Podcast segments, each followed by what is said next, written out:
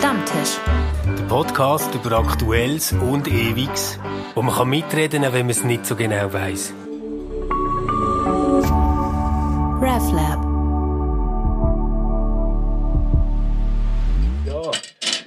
Hey, zum Wohl, Matthias.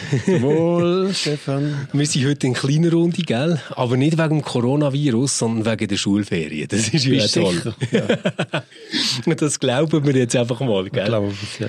Ja. Nein, aber äh, ich freue mich, dass wir da wieder zusammen können eine Folge aufnehmen Danke, ich auch. können. Ja. Wir haben ja gerade gesagt, dass wir über das noch schwätzen wollen, oder? Mit dem Corona. Ja, nur alle Welt Virus. schwätzt davon, ja. Aber Oder es gibt vielleicht noch. Aspekte, die interessant sind, ja. Ja, wir haben ja, glaube vorgestern kurz davon gehabt, dass das noch ein cooles Thema wäre. Und gestern haben wir dann tatsächlich schon den ersten Fall gehabt. Jetzt haben wir schon vier Fälle in der Schweiz. Ja. Wahrscheinlich am Freitagmorgen, wenn das ausgestrahlt wird, haben wir wahrscheinlich noch mehr Fälle, oder? Ja, also was mich am meisten daran interessiert, ist eigentlich, was macht Menschen Angst und wieso? Und äh, also häufig nimmt man ja Angst als so wie ein Naturereignis, also das überkommt Ja. einen. Aber ich bin fast sicher, dass das konstruiert ist auch. Was, was ist deine Idee? Wie wird das konstruiert? Naja, also mal zuerst, was mir aufgefallen ist, als ich mal im Tessin Mhm. bin vor 30 Jahren, 40 Jahren, hat alle Welt Angst gehabt vor Vipern. Vor Biss. Also vor diesen Schlangen? Von der giftigen, ja. Ja.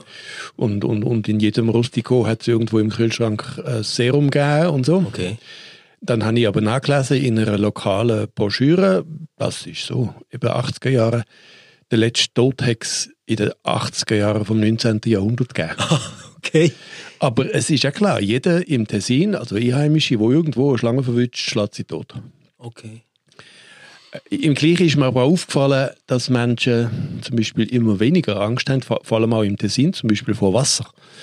Dabei gibt es äh, gerade in der Matcha und im, äh, gibt's jährlich Tote. Ja, ja, Matcha ist äh, noch heimtückisch, ja, gell? Genau. äh, das heißt, äh, ich ich wollte das jetzt gar nicht statistisch beantworten. Ich sage einfach, Angst ist etwas, wo man nicht selber jetzt erfindet, sondern plötzlich ist man in einer Konstruktion inne. Mhm. Also irgend, das wird auch gesteuert. Ähm, Mir ist das so ein bisschen aufgefallen, also ich wollte jetzt das gar nicht gegeneinander ausspielen, oder? Aber jetzt haben wir das Coronavirus und wir haben ja die saisonale Grippe, die quasi immer wieder kommt. Und ich bin ja so richtig verschrocken, als ich habe gesehen wie viele Leute jeweils an dieser ganz hundsgewöhnlichen saisonalen Grippe sterben. eben. eben. Das ist schon recht verrückt. Ja, ja. Also ich, es ist ein mediales Moment und seit wir so äh, weltweit vernetzt sind, seit wir so hoch mobil sind, sind uns Sachen plötzlich objektiv viel näher, aber sie werden auch subjektiv viel mehr aufgeladen. Ja, also wenn du gerade sagst, subjektiv aufgeladen, kommen gerade zwei Sachen in den Sinn, oder? Der äh, Christoph Mörgeli, der das hat probiert, politisch auszuschlachten. Ja, das ist dann auch Konst Jetzt haben wir den gleichen Mauer im Ja. Tessin gegen Italien. Ja, ja, oder? natürlich. Ja. Ähm, und ich weiß nicht, ob du die kennst. Das ist jetzt so in den Niederungen ähm, von der Unterhaltung. Irina Beller. Das ist so die Frau vom Beller, wo der, äh, ja, was ist das, so eine Immobilie, Ja, äh, Kenne ich nicht. Nein. Ähm, die hat jetzt gesagt, sie geht jetzt also für mehrere Monate nach Russland. Weil anders als unsere weichgespülte Regierung hat der Putin gerade von Anfang an China die Reise versperrt, oder? Ja, ja, das ist, also der, das ist natürlich der starke Mann, oder? Der, wo, Ja, ja. wo Angst entsteht, entstehen starke Männer oder sie werden wieder vorgeholt. Genau, dann setzen wir sie oben ohne Ähm, auf ein Ross und sie sichern Grenzen allein. Was ich auch interessant finde, ich habe ja mal in den 90er Jahren Neil Postman gelesen, das ist mir so eingefallen in den letzten Tagen, äh, so ein Medienhistoriker aus New York. Ist das der, wo wir amüsieren uns zu Äh, Tode? ja, Amusing Ourselves to Death. Und da drin hat es interessante ähm, äh, Bericht, eine interessante Passage. Er beschreibt die Einführung vom Telegraph, also das, der, als ähm, Paradigmenwechsel. Das heißt, zum ersten Mal hat man Nachrichten, damals glaube ich noch per Kabel oder so, äh, können über, von Kontinent zu Kontinent senden. Und sein Beispiel, was ist als erste Information von England auf USA geschickt worden? Was ist es gewesen? eine britische Prinzessin hat Grippe. Sehr geil. Ja. Jetzt das Interessante beim Postman, der Postman zeigt, was jetzt er geändert hat, er sagt, vorne, bis dann, hat ein Mensch eine Frage gehabt, ein Problem und hat nach einer Lösung gesucht, ist vielleicht in einer Bibliothek, hat äh, in einem Lexikon gesucht oder einen gefragt für eine Antwort. Er hat aber die Frage gehabt. Heute, und das hat geändert seit der ersten Meldung vom Telegraph, heute haben wir tausend Informationen und müssen die Frage dafür suchen. Ja, also das heißt, ich muss eigentlich suchen, wieso betrifft mich das? Mhm.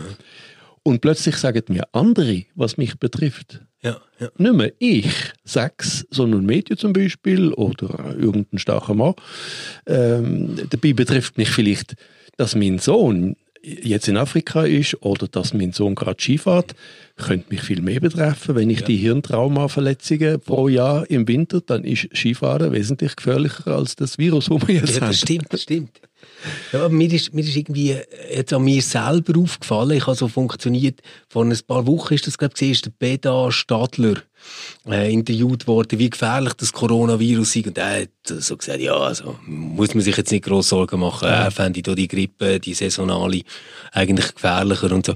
Ähm, und jetzt hat äh, andere, glaube ein Immunologe, jedenfalls irgendjemand auch mit medizinischem Hintergrund, so dass ich das nicht einfach von mir weghalten kann, ähm, twittert, dass sie eine der grössten Gesundheitskrisen äh, in diesem Jahrhundert, oder?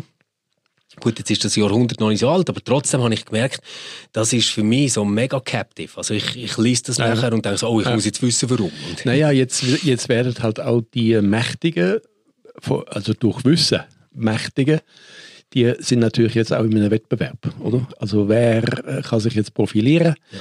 Es, ich erinnere mich damals, hat es ja bei der Vogelgrippe, glaube ich, einen Wettbewerb gegeben, wer hat das beste medizinische Dings, oder? Und äh, wir Schweizer haben, glaube ich, ziemlich gut verkauft mit einem Medi, wo eigentlich dann... Tamiflu, oder? Ja, wo gar nicht viel genutzt hat. Ja, genau. äh, aber, äh, also, diverse Leute, das gehört zur Konstruktion, äh, das ist ja eine Machtkonstruktion, steigen jetzt äh, sozusagen in den Ring äh, und darunter sind vertrauenswürdige und äh, andere. Ja. Und äh, ich kann das jetzt nicht entscheiden, wer, weil ich das Wissen nicht habe. Ja, voll, das geht mir auch so, oder? Und ich, ich habe nachher so für mich so eine interne Hierarchie, dass ich sage, ja, wenn jetzt Schweizer Radio und Fernsehen etwas bringt, dann mhm. vertraue ich dem jetzt mal mehr, als wenn ja. jemand das, das twittert oder so. Das würde ich jetzt ja. auch mal sagen, ja. Aber äh, eine Ahnung von dem habe ich nicht. Ich habe gestern mit der Studie festgestellt, ich kann eigentlich schon ins Bett wollen. Dann ist mir plötzlich der Gedanke gekommen, was sind eigentlich Viren? Dann bin ich mal nachlesen, was Viren sind. Also ich, ich bin kein Biologe, ich kann das nicht mhm. so gut.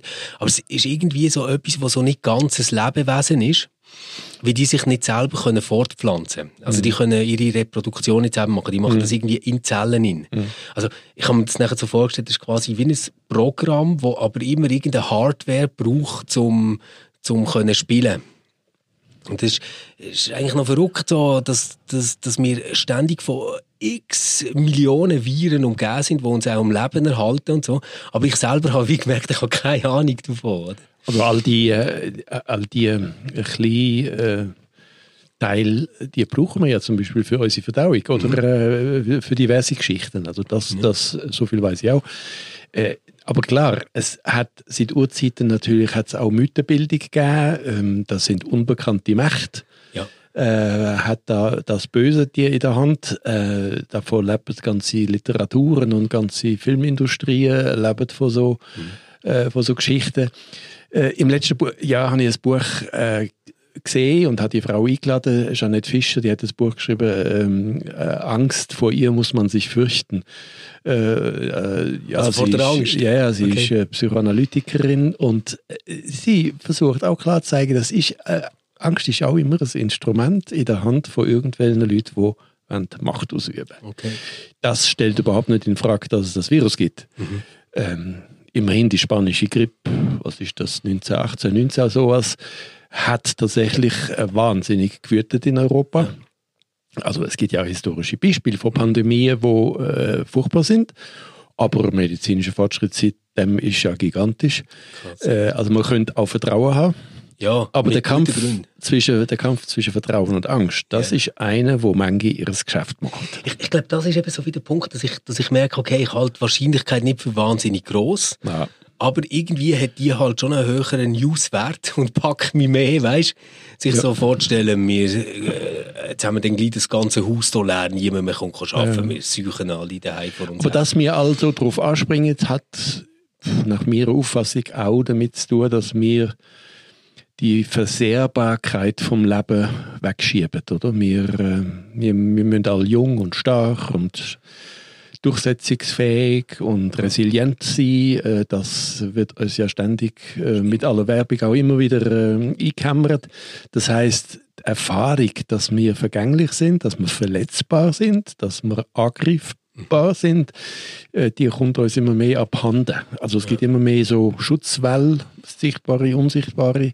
Und wenn es dann plötzlich einmal so näher kommt, wie jetzt das Virus, und jetzt ist es schon im Tessin und übermorgen ist es im Uri und dann äh, ja, ist es auch bald in Zürich, oder? Genau. Äh, plötzlich wird einem bewusst, ja, so ganz unverletzlich wie wir gemeint haben ja. Hm? und wie wir viel Geld ausgeben dafür, ja. sind wir dann doch nicht. Also letztlich ist es die Frage vom Tod, von der Endlichkeit, von der Vergänglichkeit.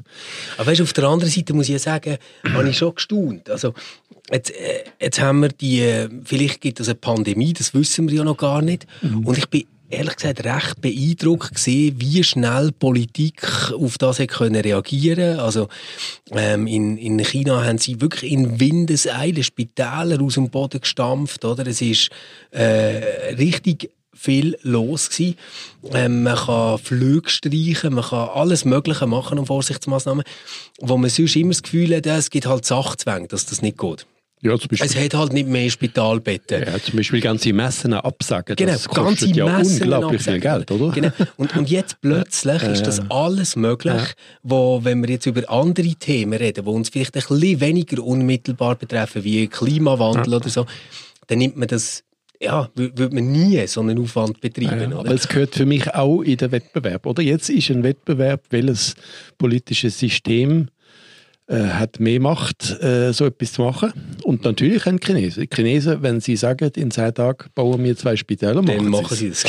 äh, bei, bei uns, gerade sagst du mal... Die Chinesen sagen auch scheißegal, was wir noch mit wegräumen ja, für das. Ja, ja, Und wenn nein, nein, nicht mehr dort Sie machen das. Genau. Aber also, es ist auch ein Wettbewerb von dem System, oder? Mhm. Und wenn die Frau da findet, Putin mache ich das besser, dann ist das halt auch ein Systemwettbewerb. Genau.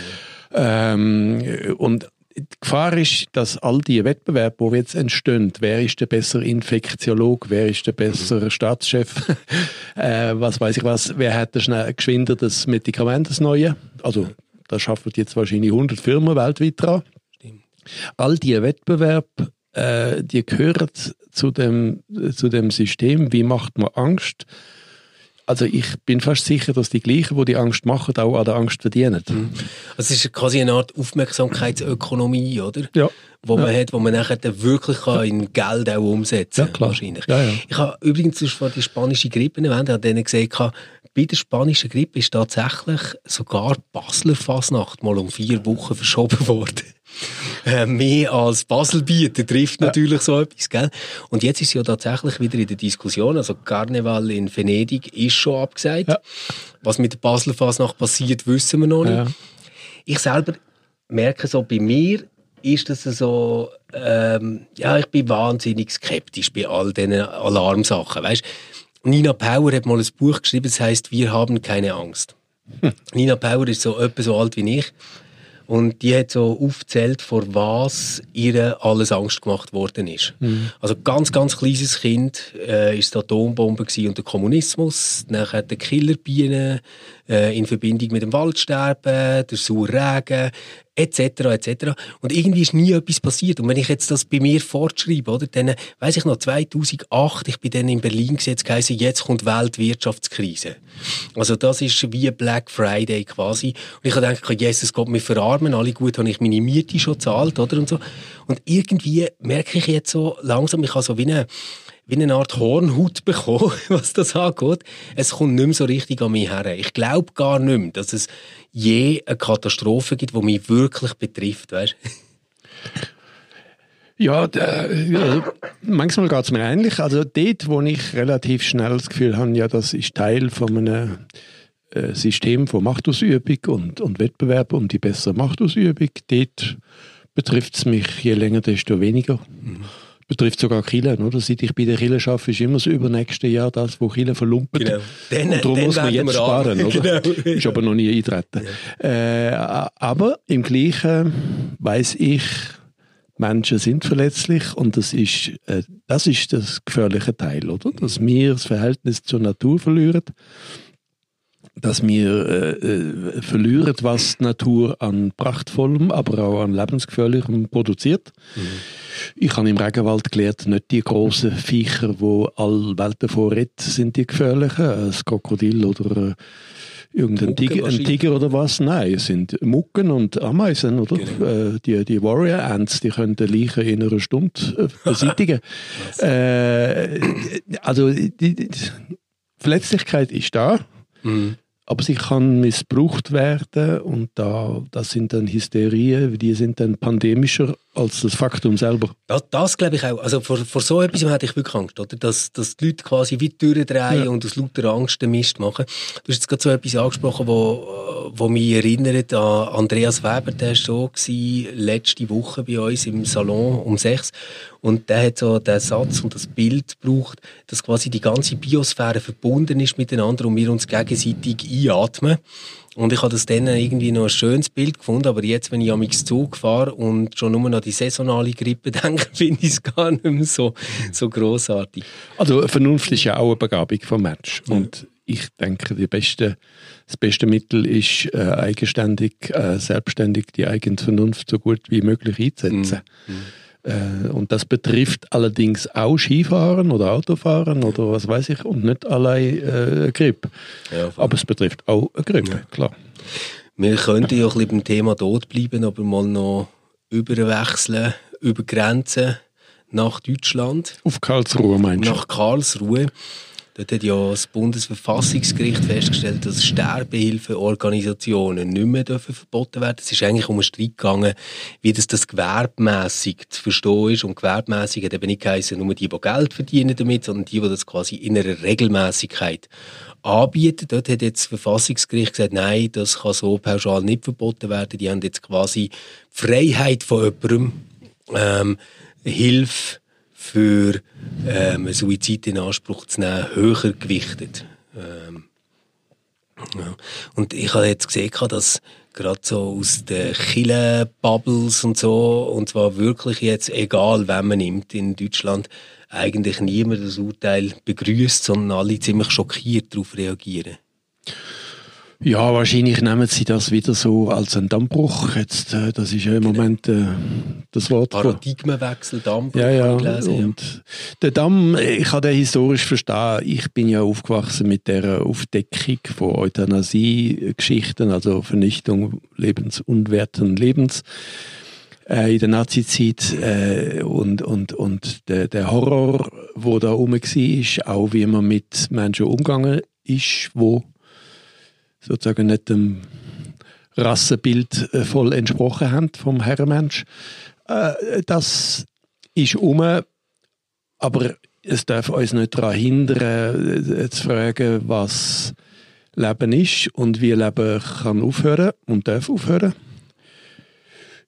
Als Theolog ist das für mich auch lang ein Tabu gewesen, überhaupt darüber nachzudenken. Ah, wirklich, ja. Ja, ja, ja. Aber äh, ich bin in Situationen geraten seit 2013, wo ich auf der Intensivstation bin, wo ich selber relativ am Rand angekommen bin und plötzlich von ihnen erlebt habe, die Frage, muss der Mensch um jeden Preis leben?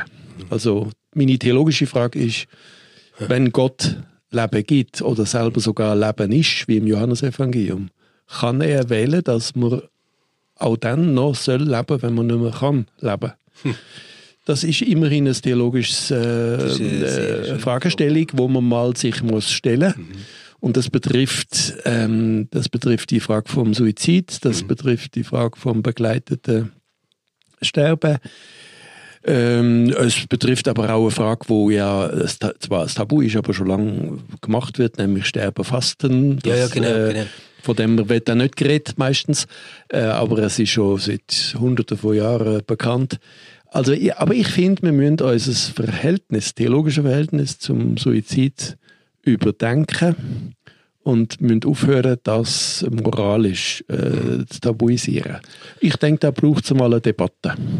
Ja, also ich habe das dann gemerkt, meine Großmutter ist ja mit Exit äh, gegangen. Die hat eine ganz furchtbare Krankheit gehabt, wo relativ absehbar war, dass sie irgendwann wird ersticken. Ja. Also ja. jetzt kann man natürlich sagen, ja, aber es gibt auch palliative Möglichkeiten und so. Das hat sie nicht beruhigt. Also sie hat das alles noch bei vollem Bewusstsein zur Kenntnis genommen, aber es hat sie nicht beruhigt. Sie hat sich dann entschieden, mit Exit zu gehen. Ich habe das sehr positiv erlebt, obwohl ich wirklich so das Menschenbild, wo mir dort entgegenkommt, ist gar nicht teilen. Also so das, ah, Herr Jüte, freuen Sie sich doch, jetzt kann Ihre äh, Großmutter noch den letzten Schritt in Freiheit machen. Ich, ich habe sie angeschaut und habe gedacht, ich habe noch nie jemanden gesehen, der weniger frei ist als meine Großmutter. Weißt du, in dem Moment. Also so, ja, ja. Das, das habe ich alles nicht teilt. Aber was ich, was ich wirklich toll gefunden ist die warmherzige Begleitung dass ich immer das Gefühl hatte, ich könnte jederzeit aussteigen und es wäre völlig okay. Also dort, dort ist es mir schon Das wäre das wäre für mich die Bedingung, oder? Dass es nicht ein Kommerz ist. Ja eine neue Branche, mhm. wo jetzt die Schweiz äh, Konkurrenz bekommt, ja. sondern äh, dass es äh, im Sinn vom Bundesverfassungsgericht, es geht ja da immer um, de, um die Würde, untastbare Würde, also es ist ja eigentlich auch eine Auslegung vom ersten Artikel äh, vom mhm. Grundgesetz, äh, also dass man in dem Sinn mit dem umgeht. Und wenn jetzt Kritik, also der Teil Kritik aus den Kirchen, wo kommt, wo eigentlich kapitalismuskritisch ist, mhm. den würde ich nach wie vor unterstützen. Oder? Das, das, das darf es nicht sein. Das wäre auch das, was ich würde unterscheiden. Also jetzt gar nicht nur verdienen die Geld damit, sondern ich meine so einen ganzen kulturellen Gedanken damit.